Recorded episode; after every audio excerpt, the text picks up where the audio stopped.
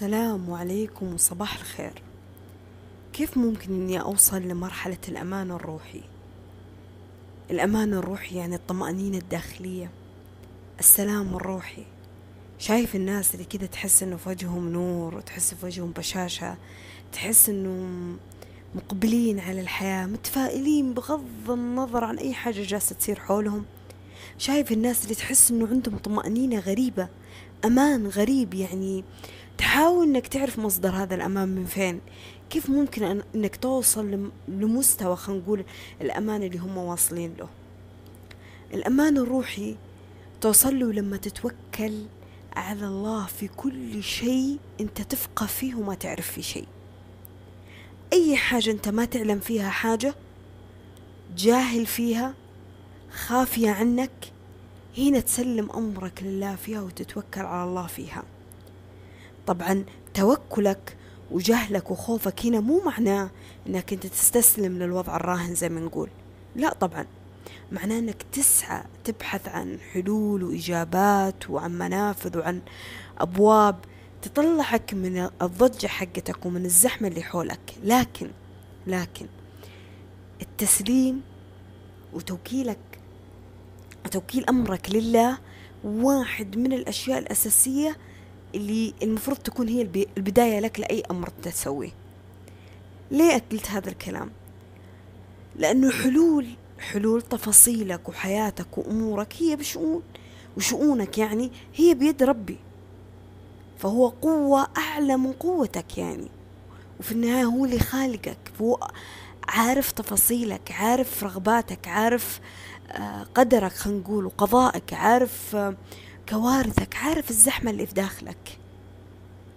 فلما انت تنسى أمر الغيب وأمر المجهول وتدخل في الظنون والمخاوف والخيالات والأوهام الأشياء اللي كذا تبني عندك خيالات من العدم. خيالات خليني أقول توجعك تضرك. مو خيالات بالعكس تسعدك ترضيك تعطيك أمل تعطيك تفاؤل للحياة. بالعكس انت تبني صورة الخوف في داخلك. انت بنفسك تساعد نفسك على إنك تخاف أكثر وأكثر. هنا لما توصل هذه المرحلة تكون تجاهل في الأمن الروحي. الأمان الروحي هنا أو الأمن الروحي آه مرحلة عظيمة والله العظيم. ما ماني عارفة كيف أوصف لكم الكلام لكن هي مرحلة عظيمة عظيمة يعني. عارف لما تقول الحمد لله وهي طالعة كذا من قلبك حتى على سوء البلاء حتى على الزعل حتى على المشكلة اللي أنت فيها لما تقول الحمد لله وتتفائل بغض النظر عن أي كارثة حولك جالسة تصير. لو كل الأمور الأمور تعطيك كذا صورة توضيحية إنه إنه حياتك راح تفشل وإنه ما في شيء راح يصير لك في الحياة وإنه كل شيء راح تخسره. ومع ذلك فيك شيء كذا مسلم متوكل على الله تقول بالعكس. ليه ليه أنا أنا الوحيد اللي أنا متفائل؟ ليه أنا الوحيد اللي واثق بربي؟ ليه أنا الوحيد اللي أنا عندي يقين إنها أزمة وأمور أنا جالسة أمر فيها ومصيرها تنحل. وأكيد إنه لي حكمة فيها ولي فائدة فيها. ليه تحاول تحاول تدخل خلينا نقول في دائرة عميقة ما تعرف تخرج نفسك منها. تبني صور وخيالات من العدم عدم. يعني ساعات الواحد يمسك بالطرف خيط المصيبة طرفها الشيء البسيط منها ويتعلق فيه ويتمسك فيه يعني إلى آخر نفس عنده. ما يفكر إنه يفك يده يسلم أمره لله. قد ما تيجي تيجي. يعني في النهاية أنا أنا أنا أصلا في وسط المشكلة. إيش راح يصير لي أكثر من كذا خسارة؟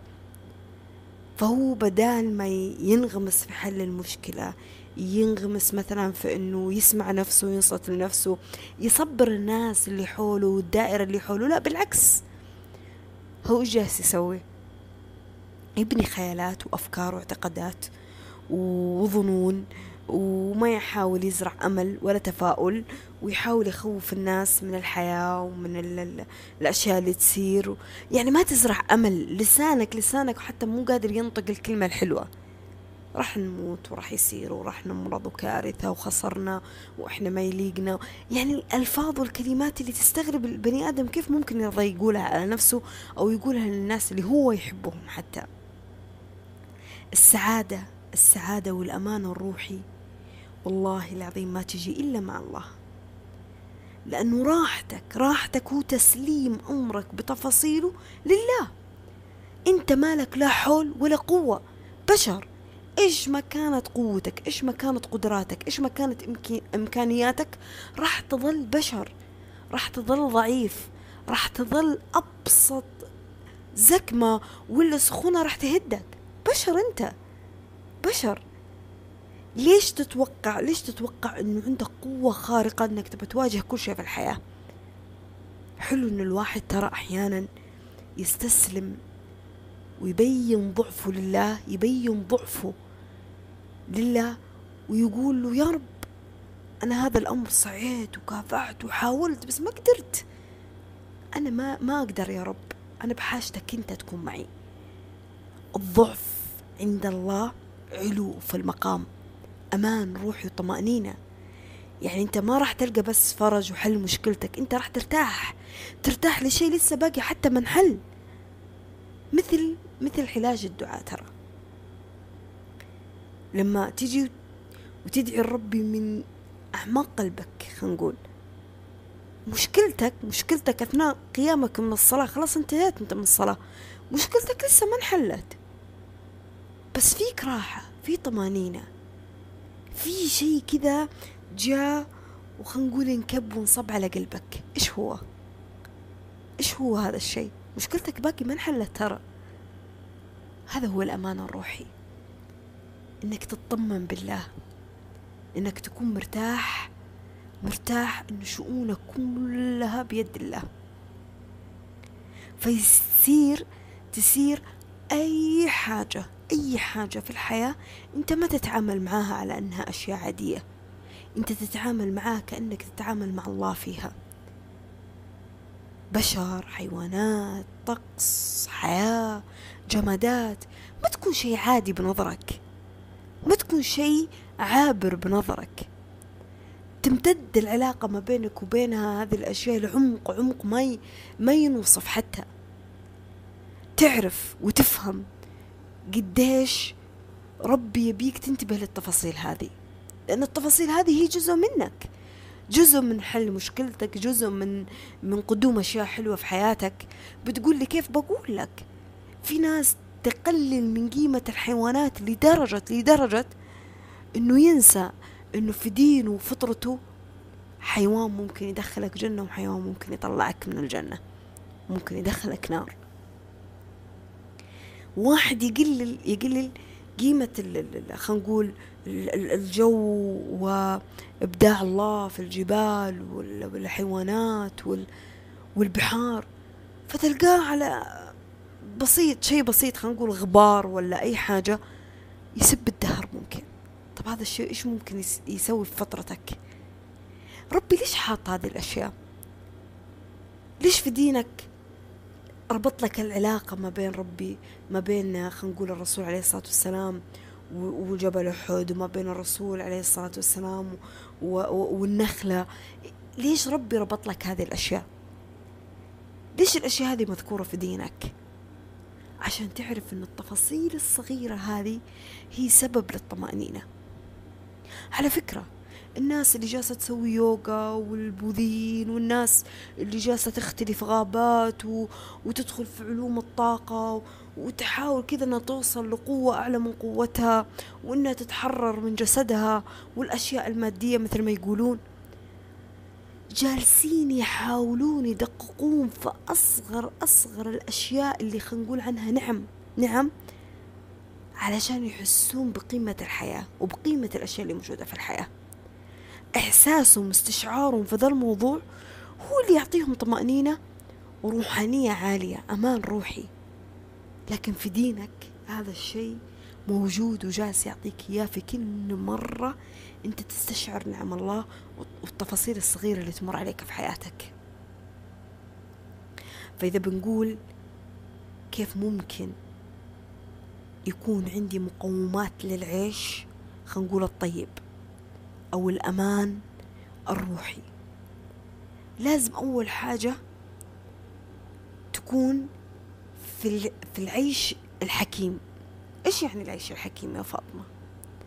العيش الحكيم معناه إنك تؤمن بكل حاجة أنت أصلا فطريا فطريا مؤمن فيها. كيف يعني؟ يعني ما ينفع ما ينفع مثلا إنك تؤمن في حاجة معينة. طيب خلينا أقول مثلا زي أسماء الله الحسنى. أنت مؤمن مؤمن إن الله آه، عالم في الغيب إن الله قدير إن الله سميع إن الله بصير إن الله الرزاق إن الله الغني. أنت مؤمن بأسماء الله الحسنى. لكن لكن إيمانك يناقض تصرفاتك وأفعالك. كيف؟ كيف؟ لما تيجي تسأل الرزق من غير ربي. لما تمر في تفاصيل معينة المفروض إنك تسلم فيها وتتوكل فيها وتروح لربي للوكيل. تسلم يدك أنت. ما تلجأ له فيها. فأنت لفظيا لفظيا عقلك تعود على الإيمان فيها. لكن روحانيا استشعارك فيها مو حاضر. زي الشخص اللي يقول لك والله أنا دعيت ربي بس ما استجاب لي. ولا يقول لك أنا أصلي. بس ما ما حسيت بالخشوع اللي, اللي أنت تقول عنه. ليش؟ ليش؟ لأنه جسمانيا طيب وعقليا أنت سويت اللي عليك وأكثر اللي هو وش هو؟ إنك وضيت وضوء صح وركعت ركوع صح وقرأت آيات لكن لكن روحك غايب عن هذا كله. روحك مو حافظ خلينا نقول مو حاضر في ذا اللحظة. عرفتوا كيف؟ شايف الشخص لما يغني أغنية حب وتكون قريبة لقلبك صوته وكلماته إحساسه عالي لدرجة أنه بينك وبينه مسافات بس أنت حسيت فيه. فعلاقة روحانية ربطت ما بينك وبينه. نفس الحكاية لو بيغني أغنية حزينة. نفس الحكاية نفس الحكاية لما تشوف فيلم حزين آه، أو فيلم خلينا نقول آه، عن الحب.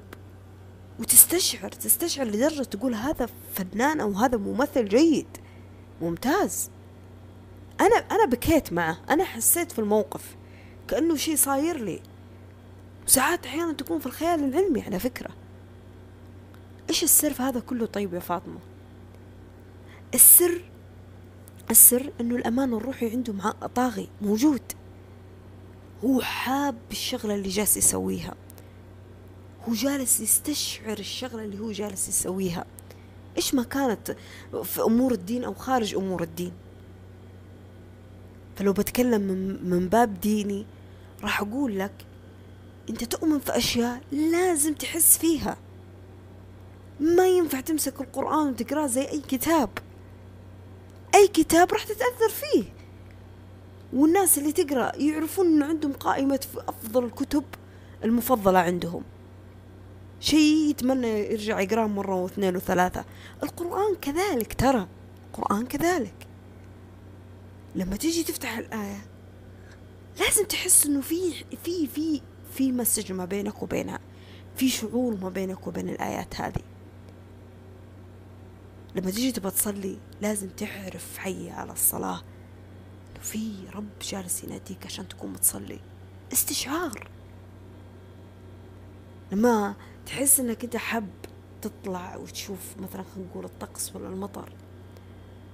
مو مجرد شيء وجالس ينزل على الأرض لا.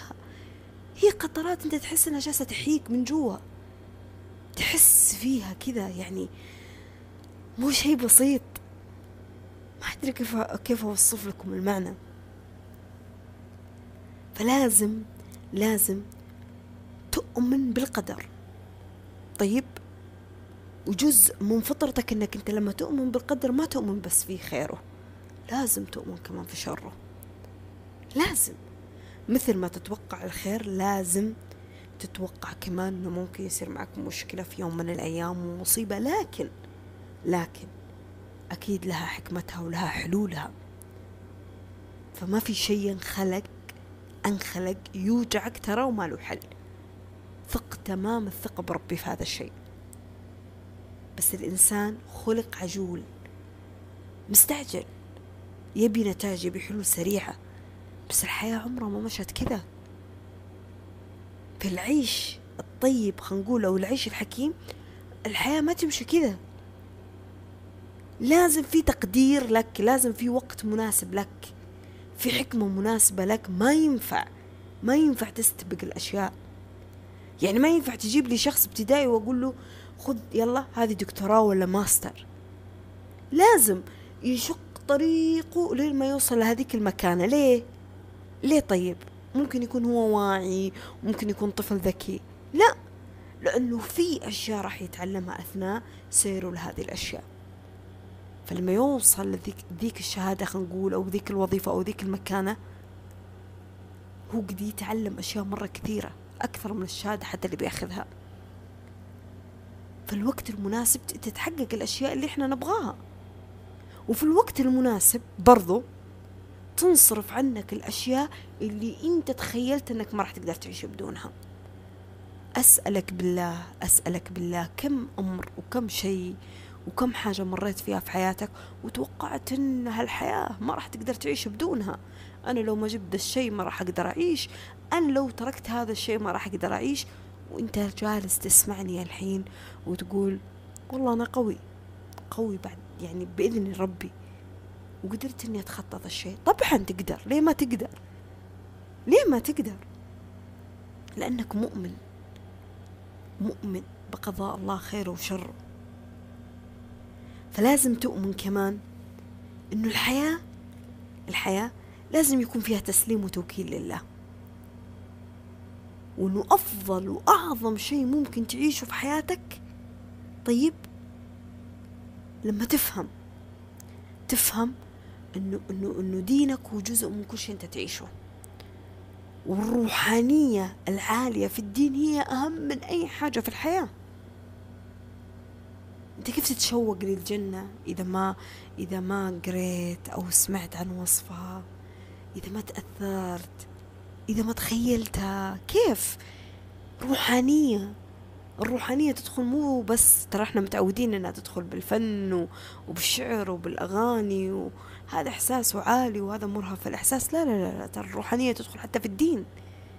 شوف الصوفيين والبوذيين والروحانية تدخل حتى في الدين. فلازم لازم ده الشيء يكون يعني خلينا نقول نسبة الوعي فيه عندك تكون عالية. لازم تفهم تفهم إنه في تفاصيل في تفاصيل هي تجيب لك الرزق. وفي تفاصيل هي تبعد عنك الرزق. وفي تفاصيل برضو هي اللي تخليك تواجه الكوارث والابتلاءات. يعني زي الصبر والصلاة والاستغفار والدعاء والصدقة. وإنك تسعى للأمر وتحله وإنك تلجأ لأحد. يعني تكون عارف تكون عارف إنه كل شيء كل شيء يعني خلينا نقول كل باب له مفتاحه في دينك. فما في شيء راح يظل مقفل للأبد. صدقني ما في شيء راح يظل مقفل للأبد. فعشان توصل للأمان الروحي لازم التفاصيل هذه. لما أنت جالس تعيش تعيش تعيش فيها وهي عايشة خلينا نقول في دماغك وعايشة في قلبك لازم تستشعر فيها. لازم. اللي يؤمن في حب القهوة انها هي بتنشطه وهي اللي بتعدل مزاجه. صدقني راح تت... راح يتأثر فيها. واللي يؤمن إنه الحبة هذه هي راح تسكن الألم, الألم حقه صدقني بعد الله إنها راح تسكن الألم. واللي يؤمن إنه لما يحط يده على المكان اللي يوجعه ويذكر الأذكار ويذكر سورة الفاتحة ويردد دعاء الشفاء راح يشفي. والله العظيم راح يشفى. والله راح يشفى. أنا أتكلم عن شيء في أحاديثك في دينك في فطرتك أنت مؤمن فيه. بس أنت لما تيجي تطبقه في خوف يتعارض معك. في خوف يتعارض معك. مثل ما قال ناصر الجماعة.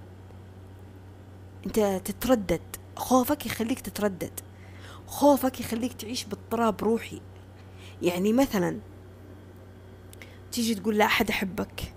طيب. بس داخليا داخليا أنت ما تحس بقيمة الكلمة. تتوقع إنه راح يصدقك؟ ما راح يصدقك. صدقني حتى لو قالك اني أنا مصدقك لأنه ما حس بذا الشيء معك. تجي مثلا تلجأ ربي تبغى تدعيه دعوة معينة. داخليا أنت داخليا أنت مؤمن. عقلك مؤمن إنه ربي راح يستجيب لك. لكن تيجي داخليا روحانيا عندك ما يعني طب أنا لو جتني فلوس إيش بسوي فيها؟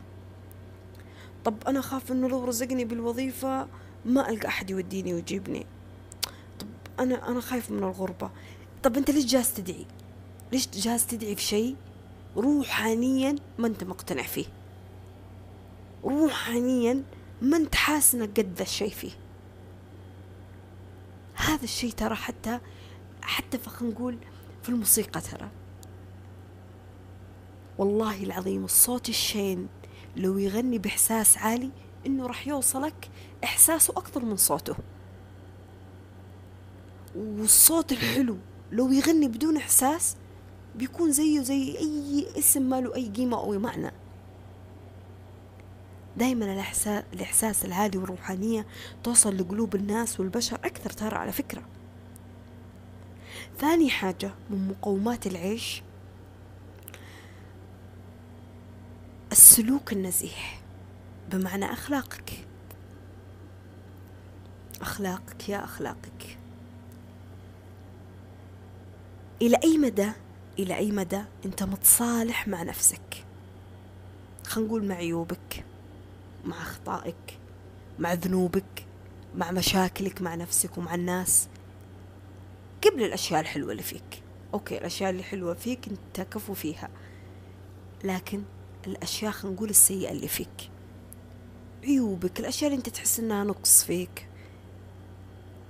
إلى أي مدى أنت متصالح معها؟ أنا أقصد في التصالح معها بمعنى بمعنى أنه مو شيء يوجعك لدرجة أنه يقيدك ما يخليك تسوي ولا حاجة في حياتك. بمعنى أذنبت ذنب. عقلانيا المفروض أنك تستغفر وتتوب وتتصدق عشان ربي يغفر لك. روحانيا المفروض أنت تكون خلاص عندك يقين أن الله غفور رحيم. أنت أخطيت. خلينا نقول ما تعمدت إنك تعيد هذا الغلط أو ما تعمدت إنك تسوي ذا الغلط. عارف إنه ربي عالم بنيتك فيه. قررت. قررت إنك أنت ما تسوي ذا الشيء. فخلاص عدى عليك سنين وخلينا نقول عمر. ولا عاد صار ذا الشيء في حياتك خلينا نقول. حتى وإن صار خلينا نقول ما صار في حياتك هذا الشيء. طول الفترة هذه اللي ما صار أنت متصالح مع الغلط اللي سويته قبل سنة ولا سنتين ولا ثلاثة؟ ولا ما زلت للآن تقول والله أنا ربي ما راح يغفر لي أنا كيف ربي يغفر لي ذاك الشيء؟ ولا أنا كيف ممكن إني أنا أنقبل في الوظيفة هذه؟ وأنا وأنا الوظيفة أو الشركة الفلانية اللي أكبر منها رفضتني. يعني باقي متمسك في أخطاء كذا ورا ورا. لسه خطواتك ورا. ما أنت قادر تغفر لنفسك. ما أنت قادر تعفي لنفسك بغض النظر عن الناس اللي جالسة تسامحك وتتصالح معك. فالغريب الغريب إنك تتصالح مع الناس. أحد يغلط في حقك يجي يستسمح منك ويعتذر منك ويرضيك ترضى عليه وتمشي العلاقة زي الحلوين. لكن لما تيجي تغلط بحق نفسك ما تسمح لنفسك ولا تتصالح معاها وتظل في كل مرة في كل مرة. تبى تستانس لحاجة معينة تخرب على نفسك وتتذكر ذاك الشيء. ليش طيب؟ ليه؟ إن الله غفور رحيم. رحمة الله أوسع من كل شيء. ليه؟ ليه تقفر معنى رحمة الله بعينك وفي قلبك وفي مشاعرك.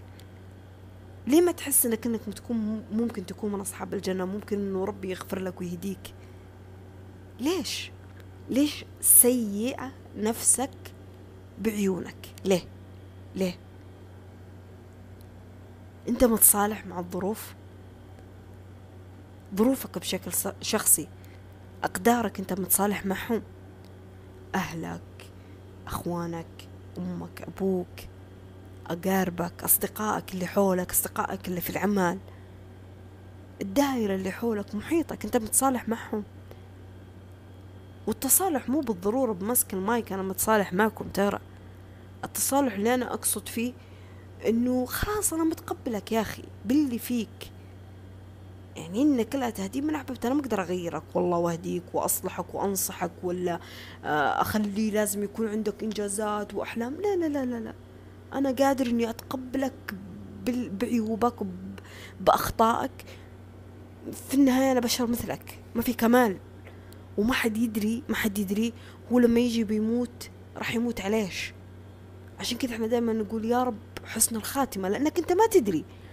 ممكن تعيش ثلاثين سنة في غلط بس لما تيجي تتوب خلينا نقول لما تيجي تموت تموت على على شيء دخلك جنة. والعكس ترى. والعكس. فلازم يكون عندك تصالح مع الظروف مع الأقدار. يعني لما تيجي تقول أبغى أكون مثلا غني. الغنى الغنى اللي بعقلك أنت وشو؟ انه يكفي حاجتك وإنك تجيب احتياجاتك وإنك ما تلجأ للناس وإنك تساعد الناس. اللي مرت بنفس ظروفك لازم لازم تكون متصالح مع الفقر اللي انت عايش فيه. وأنا ما أقول لك حبه ارضى فيه. مو بالضرورة. لكن تصالح معاه لأنك أنت جزء من هذه خلينا نقول جزء من هذا القدر اللي أنت جالس تعيشه. ما ينفع تستبدل نعمتك بنعمة أعظم وأكبر بينما النعم الصغيرة أنت تقلل من شأنها. ما ينفع.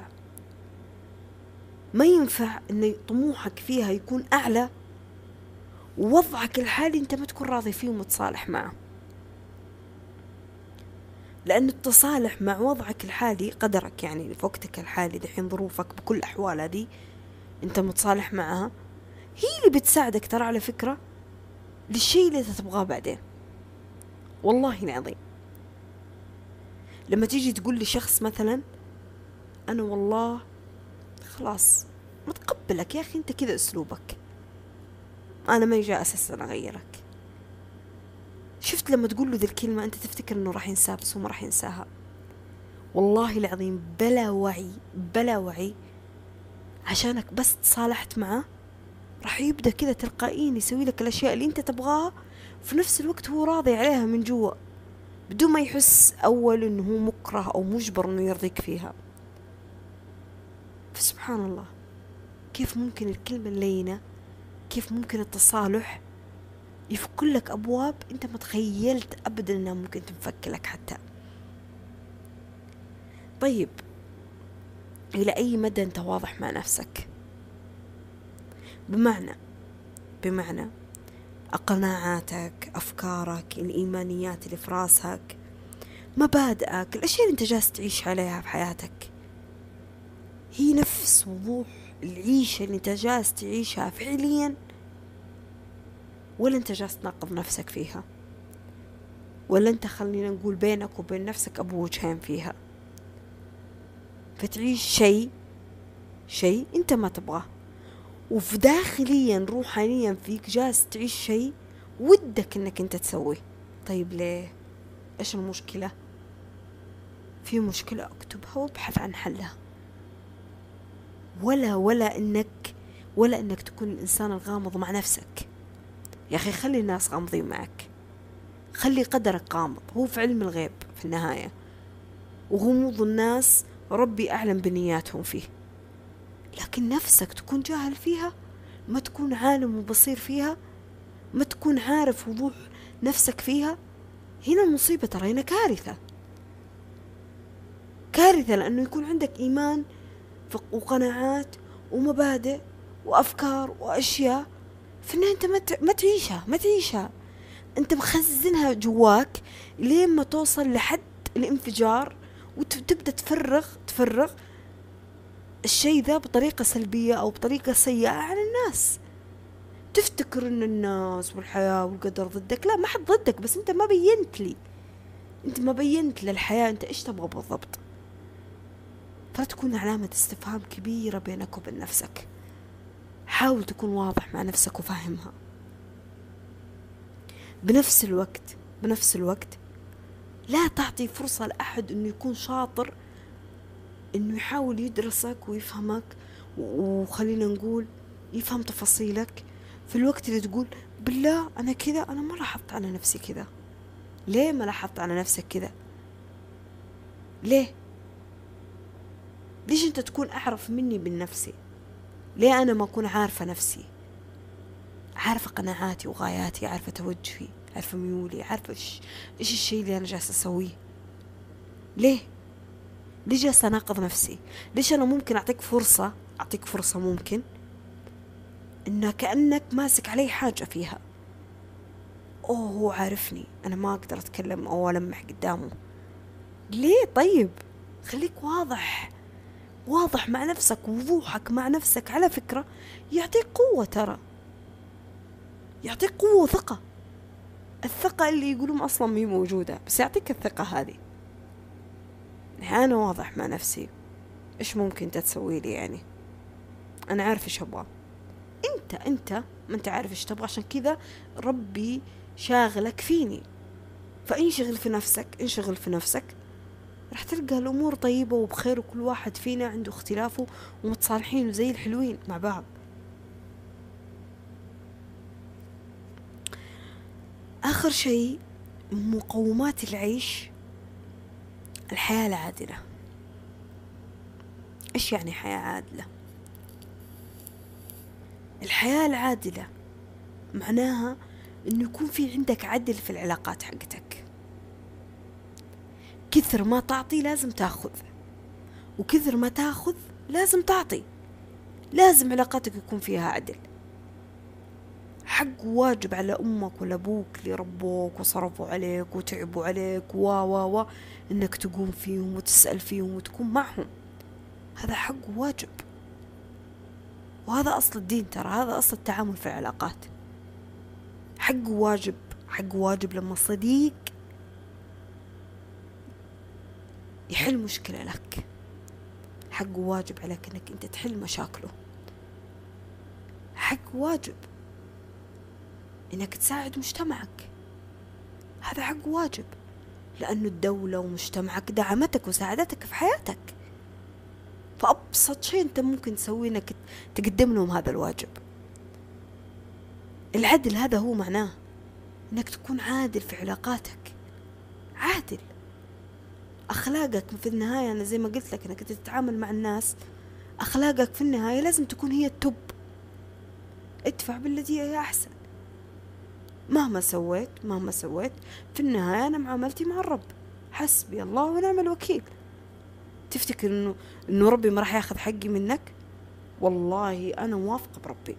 روحانيا وعقليا أنا واثقة في ربي. وفعلا حقك راح يجيك. فهذا أصل, أصل التعامل في عدل العلاقات.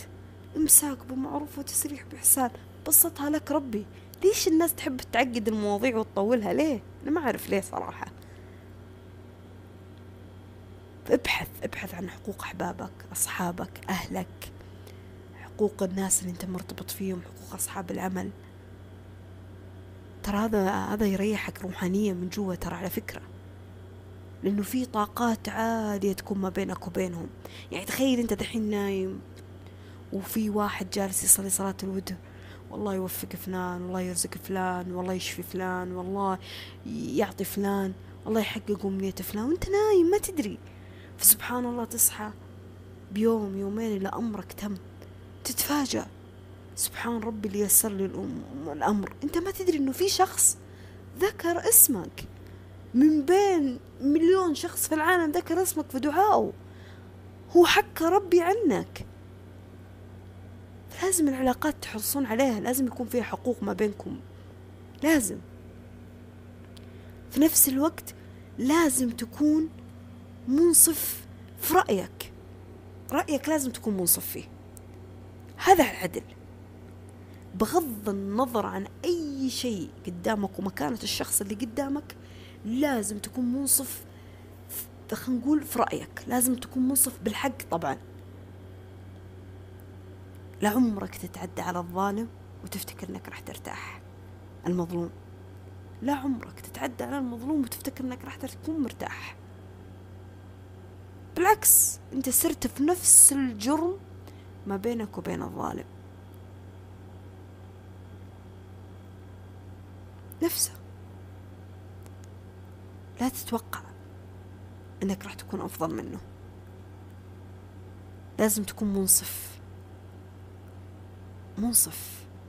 الحق لازم تقوله لو لو مهما صار. ربي قال وإن, وإن جاهداك على أن تشرك بي. طيب لا تطعهم. لكن صاحبهم في الدنيا معروف. خلي اللي ما بينك وبين الناس معروف. فتخيل الآية هذه عشان مين؟ عشان أمك وأبوك اللي ما في أغنى منهم في الحياة. طب كيف الناس العادية؟ ناس تحاول إنك أنت تطلع من أعظم شيء في الحياة اللي هو دائرة دينك. تطلع وتشرك بالله. مع ذلك ربي يقول لك عاملهم مع معاملة المعروف. يا أخي لكم دينكم ولي دين. المعاملة اللي ما بيني وبينكم الأخلاق. إيش ما كنت أنت إن شاء الله لو كنت ملحد ما تؤمن بأي حاجة. بس انظلمت قدامي وأنا أنا حاضر للموقف راح أوقف معك. أكيد إني راح أوقف معك. الظلم شين؟ العدل ترى أهم من أي حاجة في الحياة. لا تتوقع أنك أنت راح تظلم أحد بورقة ولا بمال ولا برزق ولا بكسر خاطر ولا بأي حاجة وراح تعيش مرتاح. والله العظيم والله العظيم ما راح تعيش مرتاح. والله. وراح يبقى حقهم دين في رقبتك لين ما تسددوا معهم في نفس الوقت خليك متوازن. متوازن. فأحكامك لازم تكون متوازن. كيف يا فاطمة أكون متوازنة في أحكامي؟